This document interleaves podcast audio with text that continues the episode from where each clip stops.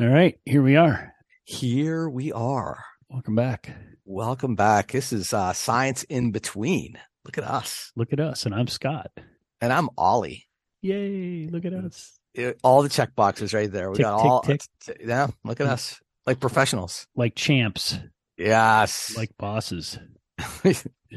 darn straight. What? We're like patting ourselves on the back way too much for just for hitting hitting an piece of- introduction. yeah. Yes. Oh, we we successfully introduced this This- episode. the sad little bit of professionalism that makes us proud of ourselves. Oh gosh. Yeah, I- look at us. Oh, by the way, I don't know if you noticed, but um, I, our prognostication came true about last episode. Did you see that? What was that? that it was released as untitled episode for two days, Oh, and I think we actually said two days. and, and we're like, yeah, it'll probably be two days, and then it'll get fixed. And it was two days later, and I was like, I'm pretty sure that got released, and I didn't do the show notes for it. So, uh, so some of you got uh, last episode uh, titled untitled episode. Those of you who downloaded it later got insert your title here as the right. So it's kind of like like DIY. It's like give Yeah. yourself. You should title this. right. You know, that's what I, it's that's emp- what I'm trying to communicate. It's empowering the listeners, and I Yes, I'm appreciate. giving them agency to title their own episodes because they don't really need our titles. no, they don't need us to make meaning for them. No, Right. No, Right. That's what they're there for is to make meaning. Right. Right. Exactly. Yeah. Because we're sense making people. That's what we are as human beings. all people are. Yeah. Yes. You know, and us putting a title that just, you know, sets artificial boundaries for them. Yeah. Yeah. We don't want that. We don't. We We, should don't. just- We don't want to limit our people. We want them to be unlimited. We should just not title them from now on. Every No. episode is untitled episode. untitled episode one fourteen. Untitled episode one fifty. yeah. Oh, that untitled episode 123. That was a good one. That was a great one. One twenty three. It wasn't prime, but it was good. uh, all right. So what are we talking about today? I have, I have an idea. Let's talk about talking. How about if we talk about talking, Ollie? Yeah. That's a great idea. This is this came up in a class recently. I was I was talking to I was doing some observations with my students, and they were uh uh one of which was doing a class discussion, and she's very energetic. She's a she's gonna be a great teacher because like already she has all of the you know the making. She's really motivated. She's really has a great classroom presence. Um, but I, I was watching her lead this classroom discussion, and it was all the IRE stuff, and it was like a student would say something. And she'd be like, "Yes, right answer, good Right. job." She was like Good so job. You enthusiastic. nailed it. "Uh, You nailed it. Awesome. And she was, you know, trying to do a, a, a you know, be, you know, giving positive feedback and really, Sure. you know, supporting her students. Um, and from that point of view, you know, she nailed it, right? And then, Right. but after I was like, okay, we need to have a conversation about like classroom discourse because you're missing so many opportunities. It's like you're having one one-on-one conversations with you know 30 students in your class Yeah. and you're you're missing lots of opportunities to bring in and in this class there was one student in particular who just was like i this is my class i am going to Mhm. answer every question that this Yeah. teacher asks and so i really i knew the student's name by the end of the period like that's did. i was there for 40 minutes and i knew two students names Yeah. right and that you know if you're coming in and observing a class and you learn that like there's there's only a couple reasons why that could happen That's right. you know It's a bimodal distribution for why why that happens. right it's either because the students are really good at Yep. participating and really engaged or they're not Or they're having a problem that day. yeah so i thought well, i mean we've talked about this before especially like going back a bunch of episodes probably like maybe you know maybe like almost 100 episodes ago um you know talking about IREs versus IRFs and all that um but you know that's those aren't the only things like that's like just like you know so i thought we we dig into this a little bit more and talk about like a primer on classroom discourse Yeah, so we could talk about whether it's primer or primer, but that's not a thing. i think it's today. primer i think it Huh? is prim uh, yeah, uh, I think I th- I'm just saying. I think that's um, that is a a point of contention. I think there are areas of the country that would say it's primer, and there are areas of the country that would say it's primer. See i distinguish fr- be- between like this the paint primer you prime something hmm but a primer being something that you know comes I'm. I'm not like, disagreeing with you. I'm just saying there are people of good uh, good character who disagree about the pronunciation of that particular word in this. people can disagree. Yeah. Well, you know what we should do is we should pronounce it both ways during this episode. just that way- just to confuse people, or yeah. Primer, primer. You So what it. we are going to talk about, though, primer or primer, is uh, we're going to talk about discourse. We're going to talk about talk, and um, and there's lots of good reasons to talk about talk. One of one of them, just so we're stating this up front, I mean, both of us in our research work have have used discourse analysis as part of our approach to understanding learning. Right. So we we study discourse. Um, so it's not it's not a um, it's it's not a surprise that we'd be interested in discourse. But the other reason is is much more practical, which is the one that you're talking about, um, which is that really it, what we're talking about in changing in science classrooms. Yeah, I know I did it. Um, is is how kids and teachers, but particularly kids, um, talk in classrooms. But that requires teachers to talk differently Yeah. um, too. So I think really um, that's what we're talking about. And just briefly, IRE and IRF. Um, initiate, response, and evaluate is IRE. It's a very traditional mode of in, of classroom discourse, and That's what my student is- was doing. Right. was my- Yeah. And IRF just changes out evaluation for feedback, which is not a huge change in the whole system. It just is it just opens it a little more. But but the idea is that those kinds of exchanges typically uh, you anybody who's been in a classroom has seen this. Teacher asks a question, students answer the question, student asks answers the question, teacher evaluates the student's answer. That was good. What's what's the definition of of uh, inertia? Blah, and I get it. Nope, sorry, Ollie, that was a good effort, but not quite. I'm gonna pick something else, right? Yeah. Or great job, Ollie, you nailed it. Um, but that pattern of discourse is really common in classrooms, and it's one of the patterns we're trying to break when we talk about more ambitious types of instruction. and and the only way for us to really gauge what students know is by you know having conversations with them and giving you know not just like low you know the the sort of like low level questions where the students are just like parroting responses but ones that are going to like have them apply things in new situations and really starting to think about things from different points of view because that's how we uncover what students are really thinking. And so when we do these like you know simple like hey what what what is the i don't know what's the oxidation state for this thing? you know then they answer it and it's like check they have a full understanding but the reality is they probably might not you know Yeah, well, they almost for sure don't because, and certainly from that question, you don't know what they have an understanding of because Right. they're they're able to just parrot back whatever the thing is that you're looking for. So you know whether they know that particular detail in the particular way that you want to hear it, but you know nothing about their actual understanding. So so this idea of if we really want to teach this way, we have to understand what kids are thinking and how they're understanding things. Um, and you don't get that from questions that have very specific, clear, unambiguous answers. Um, you have to have more complicated kinds of talk if you're going to talk to kids about their ideas.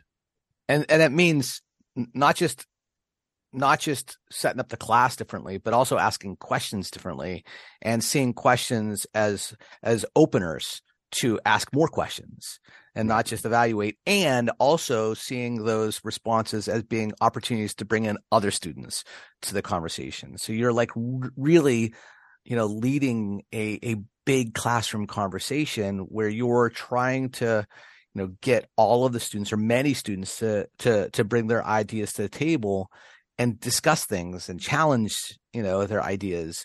And so you know we'll we'll share some of the stuff with uh in the show notes but i think the ast the ambitious science teaching site does a uh, does a really good job of providing some resources for this. And and i think this is some of the stuff that came up in a workshop that you and i led just you know uh, maybe a week ago or or, or two ago um around this kind of stuff like listening students ideas. How do we do this through conversation? And so you know we and i think this also came up with uh when we talked about back pocket questions you know these questions that we have you know pocket full questions i think was the episode that Yeah. we actually named that one you know oh, dude, it's bad enough that I did it. Can we have to keep revisiting? No, I'm just saying it was a Just it was a, a named episode called a pocket full of all, questions. all the episodes are now named. I just want to be clear. There are no unnamed episodes.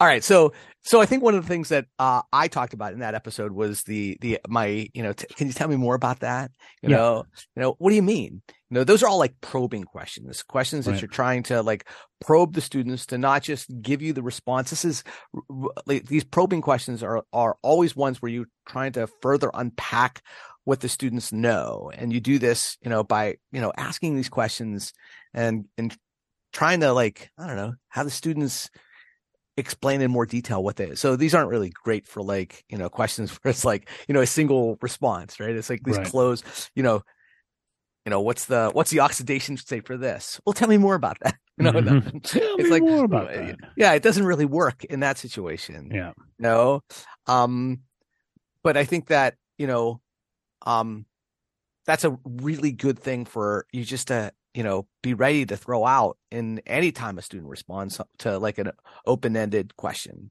you know, right. yeah. I i think it's um and i'm sure we'll talk more about this but i think it's worth noting that there are um two two important categories here in terms of questions that are even bigger than the sort of pressing probing the ones that you're talking about which i think we, we'll talk about in detail too but um which is the sort of generic versions of these and then the specific versions of these so right so the examples you're giving are really important generic examples, right? Like, uh, tell me more about that. can you give me an example? Um, you know, can you can you what evidence did you see for supporting that as an idea? Things like that are sort of generic uh, presses, probes. Um, you know, encouraging uh, ways of asking kids to think more about their ideas. But one of the things that I think is a really difficult second skill. So that's sort of the first level. And then if you want to level up a little, the next level up is asking specific questions that draw on the the specific idea that the kid has had. So in the example we we did with this professional development, there was this thing about, well, we've got a bag full of ice and the ice melts. Does the does the bag weigh less, more, or the same after the ice melts in the bag? And so kids say something like, "Well, I think I think the um the the ice weighs less than the um than the water. And so it, you can say, okay, can you say more about that? Or you can be a more explicit probe of that to say, okay, explain to me physically in terms of the atoms why it would be that the the ice weighs less than the water, right? Right. And that's a very different kind of press or probe. yeah because you're you're helping them uh, you know narrow their focus down to a specific thing Right. and saying okay from this perspective you know make sense of this Right. Here's here's a particular piece that I really want you to focus your attention on. As opposed to if you say, Can you say more about that? The kid can say whatever they want, which in many cases is good. Like especially if you're doing initial sort of getting their thinking out onto the table. Um generic tends to be better because you're really trying to keep it open because the problem with the second kind of probe and the reason why it's sort of a level up is what gets built into that is your assumptions about the reasoning that the kid is doing. And so sometimes that can be bad because you make an assumption that the reason the kid right thinks that the ice is heavier than or lighter than the water is because I don't know, whatever you think. Um, maybe because you think they know that ice floats and therefore it's just got to be lighter, right?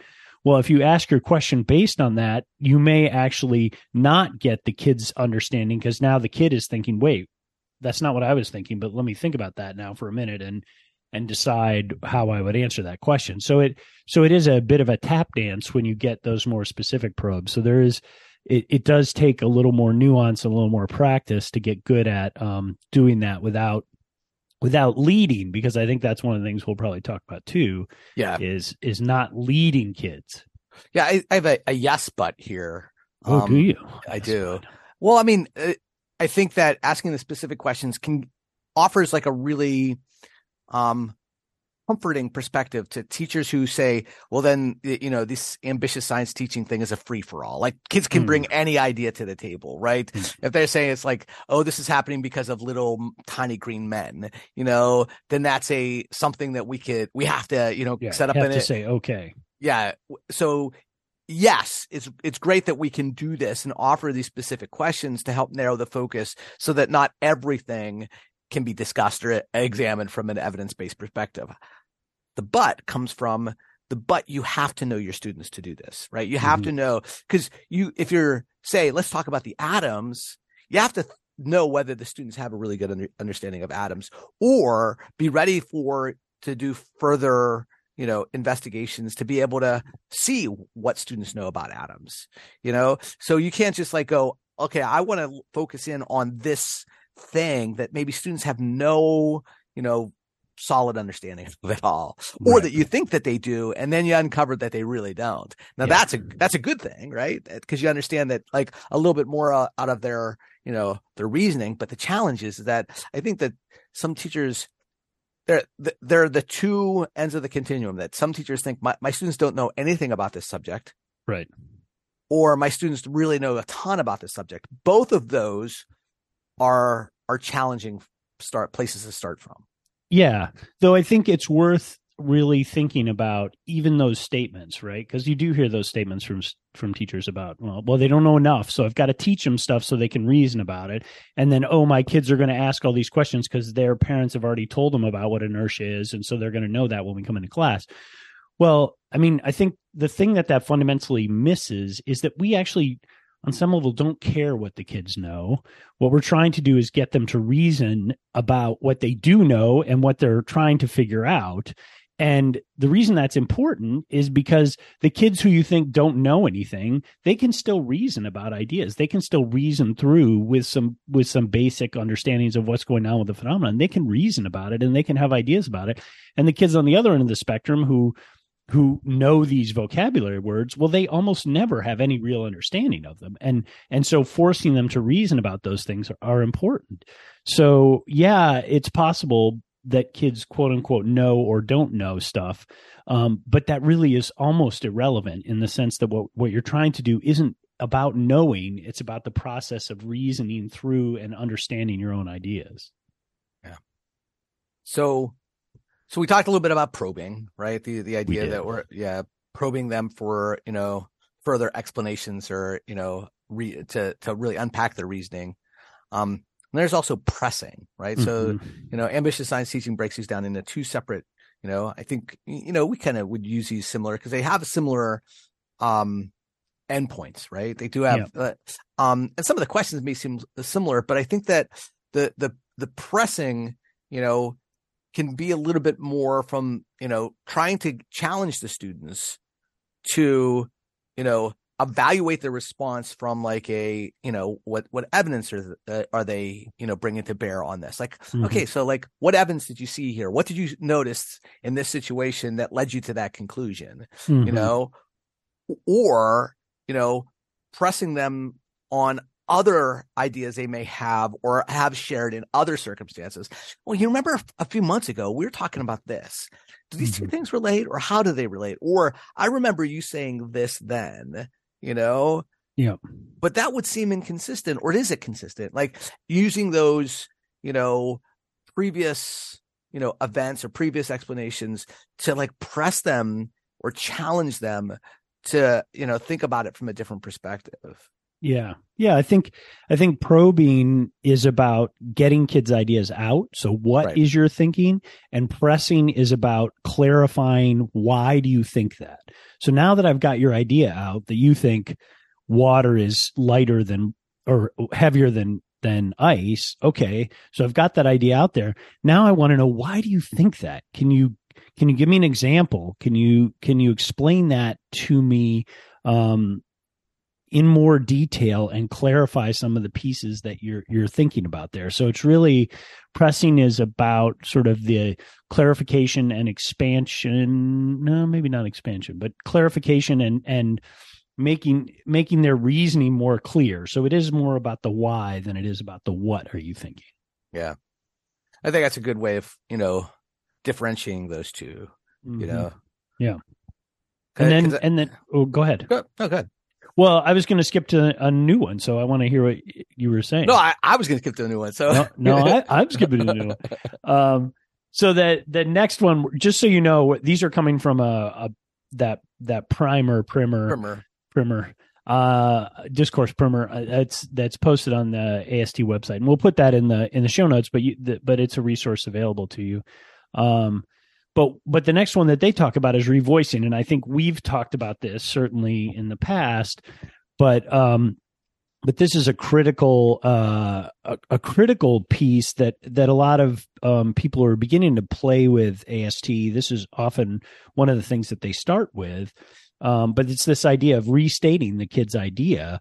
But it, it even that is a very subtle task right? Because what you do not want to do is correct it Right. in in your revoicing of it right so it's not you know they talk about repairing it making it correct right so that so um so it, it is tricky because what you want to do is say it back to the kid in their own words so that that student knows that you heard them right Yeah. And we were showing a, in that workshop last week, we were showing a video in which somebody was leading uh, a, a lesson and they, the student used uh, a term and then the teacher completely replaced it with a different term because it was like, yes oh, that's not, that's not the term I want to use. And so like when he said, when the teacher said, well, you know, what I hear you saying is this and completely used a different term. Yeah. Um, and it was replacing something like in that everyday language that kids would use with something that was more scientifically based. And I could almost hear the student go, well, that's not what I said, you Yeah. know? Right. And not only that, but I think I agree. And then also saying, oh, and what I said was wrong. Yeah. Right. Which which goes back to this this problem with the IRE and this evaluative language, right? Because one of the key things that all of this discourse has to do in your classroom is it has to build a sense of trust and safety, where kids have to feel like if I put an idea out on the table, even if it's a crazy, wacky idea, it's going to be taken seriously until we decide that there's not evidence for it or the reasoning's weak or whatever. But it's not, I'm not going to get dismissed because the idea is coming from me. It's like, oh, Ollie's got this stupid idea and, and I don't want to hear it or I'm going to correct it. So this idea that really it's incredibly important to preserve that sense of safety and trust. Yeah, and and the the the challenge I think as teachers is that sometimes we're going to get those ollies who bring the ideas to the classroom that are like really far out there, right? They're, they're Yeah. like you're just going, well, how could that? How could Ollie even believe that? How could you even Right. think that? Well, right, and then you're the tendency is for us to then go to Scott, who always knows the right answer. Yeah. Well, you know, especially because Scott's got his hand up. Uh, right, because Scott is like, pick me. Pick me. yes, he, he, and then you're like, okay, i let's go to Scott. Let's Scott. What do you think about that? Yeah. Ollie's completely wrong. Here's the definition of inertia. yes and and you're like yeah as a teacher you're like yes yes thank you Now, scott now we've we've been corrected. I didn't have to correct anybody. Scott did the correcting for me, and ollie is never going to participate again in class and probably going to punch Scott on the playground later. right Yeah. and ollie's going to get a thumping Yeah, yeah but i mean that's the thing. I, I and i think that's the well i mean that's the um, uh, well, that would be the next thing is to think about like how we engage a whole classroom of people in this rather than us just talking because you know a lot of this is i'm i'm you get a response from a student then you follow up with the student. And that's i think when i think about irf i always think about i would like us to talk about like follow up instead of feedback. Because Mhm. like how do you follow up with a student? Like what kind of thing do you do? And from the follow up it could be like directing it to another student um Sure. so that a student you know scott answers the question and you go okay you know mary what do you think about this? What do you think about what scott said? Do you think that has merit or what do you think uh, can you see evidence of that in you know and Mhm. then getting them to like not really debate but like build ideas off each other and we could actually think about that as a, maybe even a starter for some of this to provide some because some of our students are really uncomfortable talking about ideas in a big classroom setting Mhm. and so starting out with like you know these i mean the think pair shares are always the easiest like starting point like like have a student think. And that's the important part is the thinking. Just Mhm. think for a second, you know, and maybe even write down an idea or two, yeah, forcing those them ideas. Yeah. yeah. And forcing them to like just take a few minutes and write down some ideas before they start talking. Because we have those extroverted students who are like, blah, right? And who wanted to start talking without, you know, really thinking it out. And then those introverted students who maybe a little more need, need a more time to think about it are like, they're just processing their ideas and listening at the same time. It's like, you know, crazy chaos for them. Mhm. Um, but so getting that to start and have this conversation, you know, one on one or in small groups, and then bringing it to the the full, you know, classroom is is I think a way to like scaffold that a little bit better, so that it's just not like full classroom right from the beginning. you know? Right. Yeah, and we and I think we even had an episode about this, but but this idea that small groups tend to be the place where you're doing generative work, where the students are generating new ideas, thinking through new thinking. And then the large class, the focus of that discourse is about consensus building. So it, it there is a sense of like the discourse moves that happen in large group are going to be different than the small group ones because they are going to be at the, at the point that you're having a large class conversation typically the individual groups that have been talking have different ideas or at least are articulated differently. And so your job is to sort of help the groups negotiate a shared sense of meaning right? Whereas in the small groups you're often pushing for clarity like what's your idea? What does it mean? Why do you think that there's less of that at the large group level because at the large group level what you're trying to do is saying oh ollie has this idea and here's how he's thinking about it. You know scott how how are you thinking about it? And and is it the same as ollie's? Is it different? Can we talk through that and see um you know who has evidence for for what and and then see what the other groups have to say about it? So there is this difference of generativity at the at the small group and consensus building at the large group that mirrors the scientific you know community in in that that's how that works too like publications are sort of that large consensus building thing eh, but the small research groups are generating new ideas I think one of the things we, we we've talked a little bit about this already is like some of the things that are going to be challenges for us as teachers. Like one of which is like hearing, you know, wrong answers and how to react to wrong answers, like wrong in the sense of Yes. you know not canonical, right? right um but like you know how do we deal with that and but i think the the you know the other things that we have to think about is you know how do we how do we deal with a situation where students aren't responding at all Mm. like like they just have no, no voice. No no like because we've both been in a situation Sure. right where we've asked a you know a, done something asked a question or at you know done some sort of demonstration or you know shared a phenomenon and then it's just like crickets. Yeah. And you're standing Yep. there you know and you know we i don't know what the wait time research is like five to eight seconds i don't know. Know? right. But like yeah i think it's 10 seconds is the but yeah the the the point i think you're trying to make is like when you're when you're teaching sometimes you ask a question you do a thing and and even in a class that you know maybe just minutes before was having great conversations was talking Right. talking talking all of a sudden it's just dead silence it's like you it's like you've dropped uh, something really gross in the punch bowl and everyone's like what well why'd Uh, you do what's that, that? man we were doing great and and then you went and did that and now now we're all feeling uncomfortable and weird.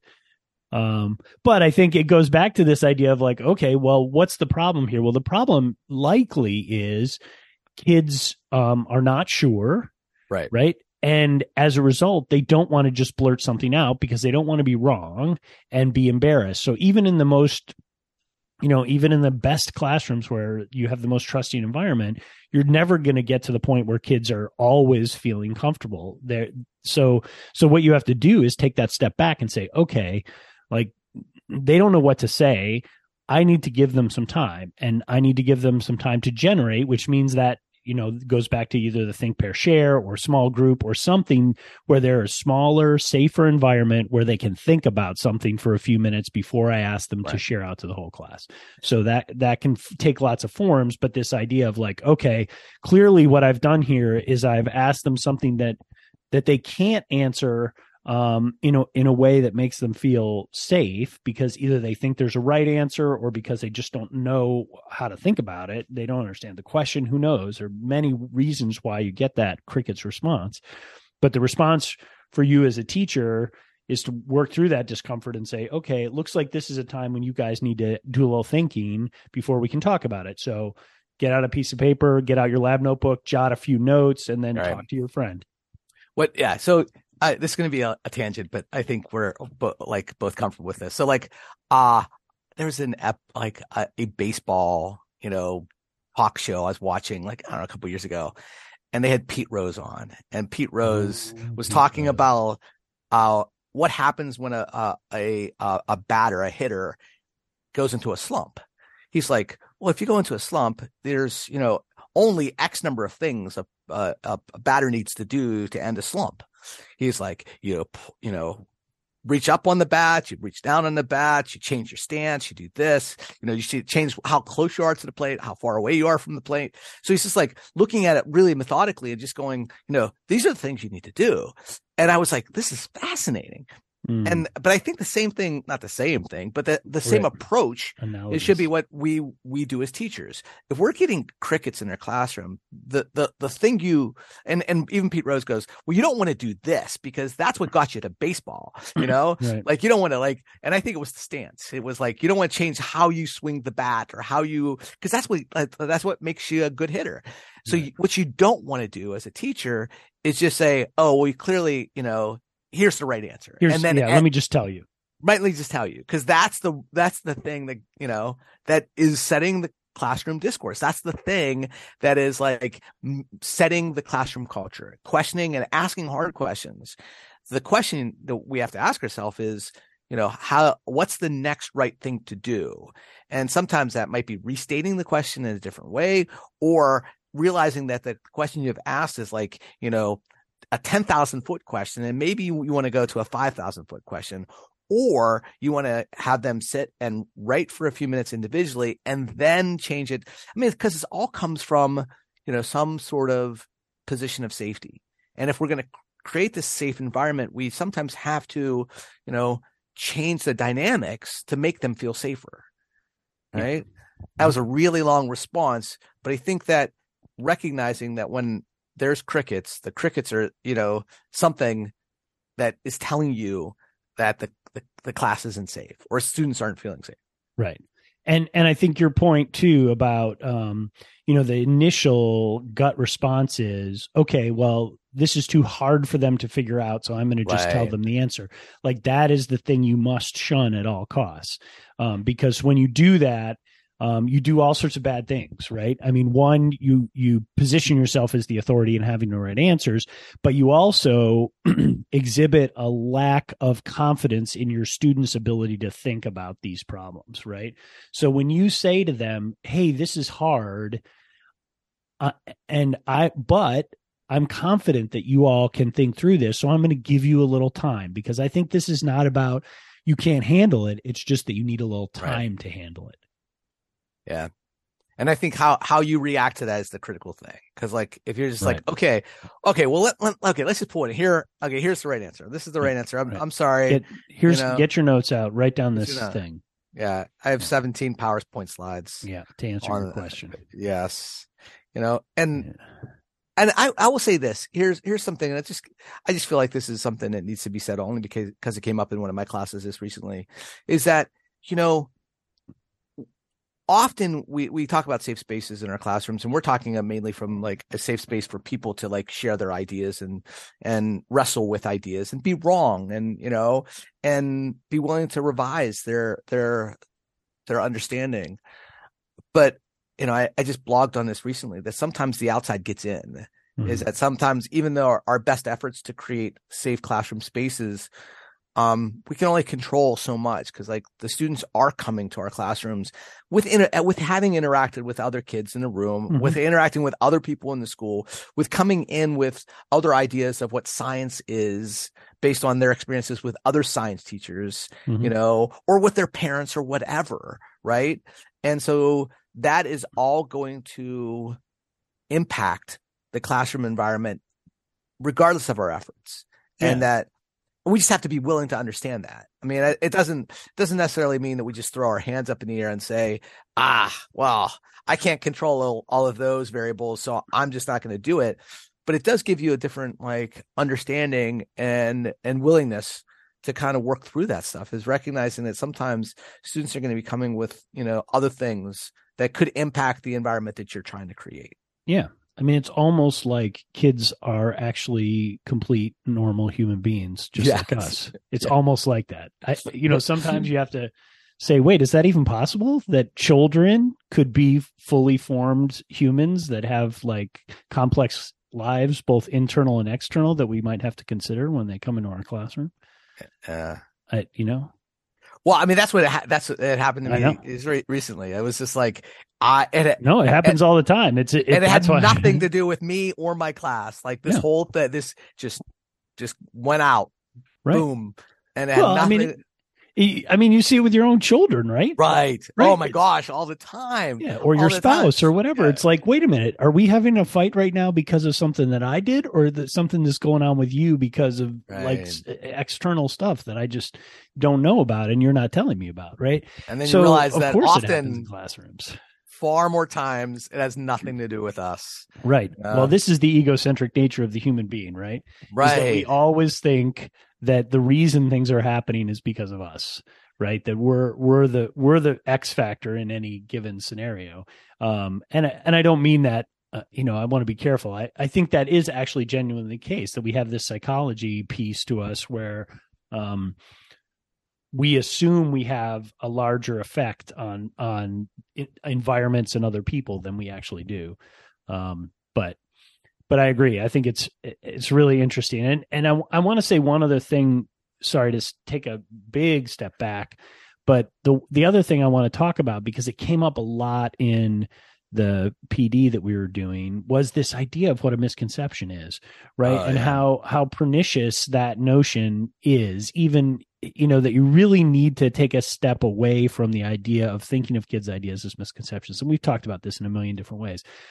But if that's in your head that students non-canonical ideas are misconceptions, that therefore they need to be unmisconcepted, right? They need to be they need to be correct. Totally made up a word there. Yeah, I did. I, I did. It was a good word though. Un, unmisconcepted. yes. I feel, I feel like I, Leonardo DiCaprio. i have been un, unmisconcepted. Um, so, uh, but that idea of like, oh, these are these are problems to be fixed, right? right? Rather than these are resources. And we talk about that all the time. Like these are reasoning resources. These are things that kids are are working their way through and and they're going to bring up ideas that are not scientifically canonical for a million reasons. Adults do it, kids do it, everyone does it because this is how you reason the way you get to the to a clearer understanding is through a less clear understanding. You have to articulate it and examine it and so when we see those things as misconceptions, it's just it's it's makes all of these discourse moves very difficult if if in the back of your head what your what you think your job is is to clarify misconceptions. So I started reading that book that you mm. suggested. Mm. I don't know whether it came up in an episode, didn't it? Or was that off episode? I think it came up in the episode. There it is.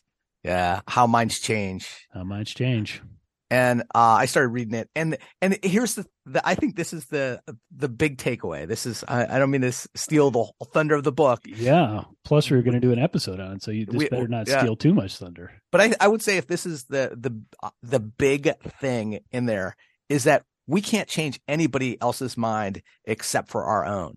Mm-hmm. Yeah. And we have to do it. Like we are the people, not as teachers, like teachers and as teachers if we we want to change a, a student's mind on something and help them see something from a different perspective they have to do the work. We yeah. can only just you know facilitate that orchestrate that. We the only mind any of us can change is our own. Yep. No it's true. And i think that it is incredibly important especially uh, if you think of teaching as creating a context where people can change their minds. I mean, that really is what teaching is, right? You're trying to create an environment or a context or a classroom culture where changing your mind is not only the goal, but it's, it's, seen as a good thing because that's the other thing that he talks about in this book is is that idea that like changing your mind is bad you're a flip-flopper right like if you're not committed to your beliefs then then that's bad and yeah. so this idea of right it's not only right and wrong which i think we fight against that dichotomy but it's the idea that my idea is right and therefore i'm going to stick with it yeah and that changing your mind or changing how you view things is somehow a failure. Yeah, you're like, a weaker person. Yeah, you're a weaker person because you've changed your mind with, you know, seeing new evidence makes you revise your ideas. And right. it's like, hold on, you know, maybe that's not the case, you know? Yeah, it might yeah. might actually be the case that changing your mind is is an indication of a strong mind, right? Yeah. Of of a thoughtful, reflective person that if all you ever do is is take a position or take an un- understanding and say this is always going to be correct forever um, yeah. that's actually unhealthy yes. turns out. Yes. I think unhealthy would probably be the best way to describe. Yes. We'll, just, we'll describe it that way. So so we have just to kind of review before we wrap up we have uh you know pressing uh probing. These are you know some of just to kind of review some of these discourse moves you know pressing and probing and then uh revoicing you know mm-hmm. being careful to to revoice but you know not you know change. And then also prompting these peer-to-peer talk try to get students to talk with one another so yeah. those are four really important discourse moves that we as teachers especially science teachers uh need to tap into yep indeed yeah. boom boom talk, talking so, about talk talking about, about talk part one yes. we're probably gonna have to have a part two but well, right. Who knows when that'll happen? Untitled episode 123 might be it. Maybe it. Yeah. That was my that's my favorite future episode. Yeah, me too. I can't even wait till we get to that one. It better be good after uh, all this. Yes. I, I feel like that's going to be the high water mark of, you know, science in between. Favorite future episode. Yes. All right. FE. So uh what about joys? You have a joy? You want to start? I have a joy. I have a joy. So um this weekend um my daughter and I were home, just the two of us. And so when it's just the two of us, we have to figure out if we're going to watch a show, what show we're going to watch. And there's a lot of like looking at previews for different things. Are we going to watch a movie? Are we going to, so we always try and find something. And, and this weekend we found a show that, um, I hope, I hope it hasn't been recommended. Now I'm thinking about it, I'm wondering if you might have recommended it already, but I'm going to, uh, did you recommend Reacher on Amazon Prime? No, I haven't. Oh, okay. Not, no. Okay. Whew, dodged it. Okay. So, um, so what we started watching this weekend was Reacher, um, which is the Jack Reacher character of the if if you're if you don't know the books, the books were by Lee Child. The first one, um, Killing Floor, is old from the '90s, um, and it led to Jack Reacher. Um, but the the Reacher movies with with um, Tom Cruise are very different to the books. I mean, they've got some of the core of it, but they're quite different in many respects.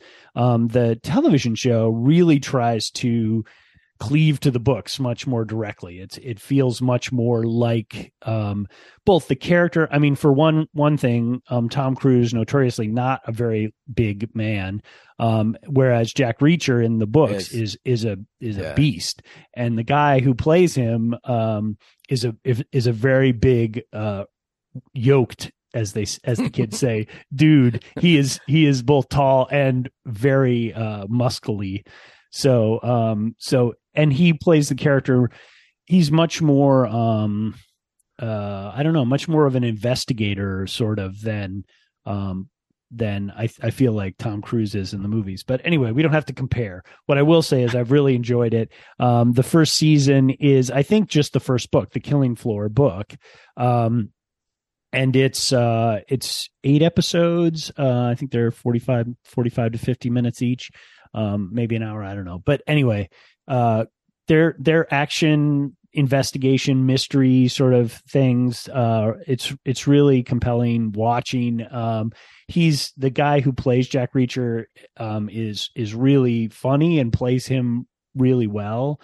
Um does a good job in his sort of you know taciturn i i don't really speak i don't have any emotions sort of but every once in a while you get these like glimmers of of his sense of humor and and his you know feelings about the world. So it's yeah, I I really have enjoyed it. It's uh, very entertaining. So that's my that's my joy for this week is Reacher. You know the the odd thing is that I have uh, I've I've talked on numerous occasions about my love of those kinds of books, right? The Yeah. the the, The Gray Man. like the Gray Man and and others, and I have not read a single Jack Reacher book. Oh. And th- there's a re- there's a reason Oh. because I've I've always put the like I I want to read them in order, and there's like Hmm. 30 books or Yeah, 24 it's books or something. yeah.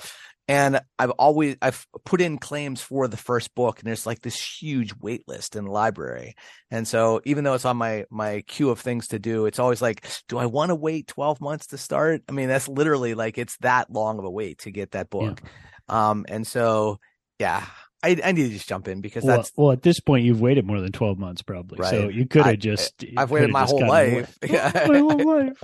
yeah. All right, so I have I have a I have a TV show TV show too. I have um the Big Brunch. Um, Hmm. so this is a new Not even heard of this. yeah. So that's see that's how you know how I roll. I'm a top cutting edge. cutting edge.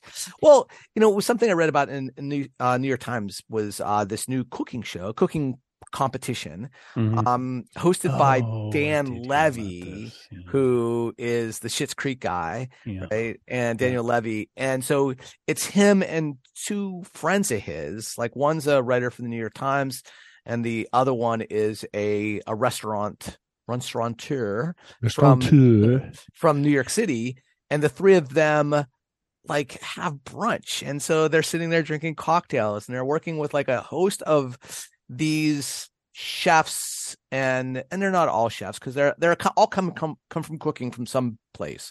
Like one runs a like a like a soup kitchen. Another one runs a school. Another one does and so they're competing but it is like each one of these folks are like really uh they're activists not really activists in the you know the you Mhm. know but they're really trying to promote change in their community. So they're all like coming at it from a really cool space. And so you get these you know 12 people together who all have really diverse backgrounds and really good hearts.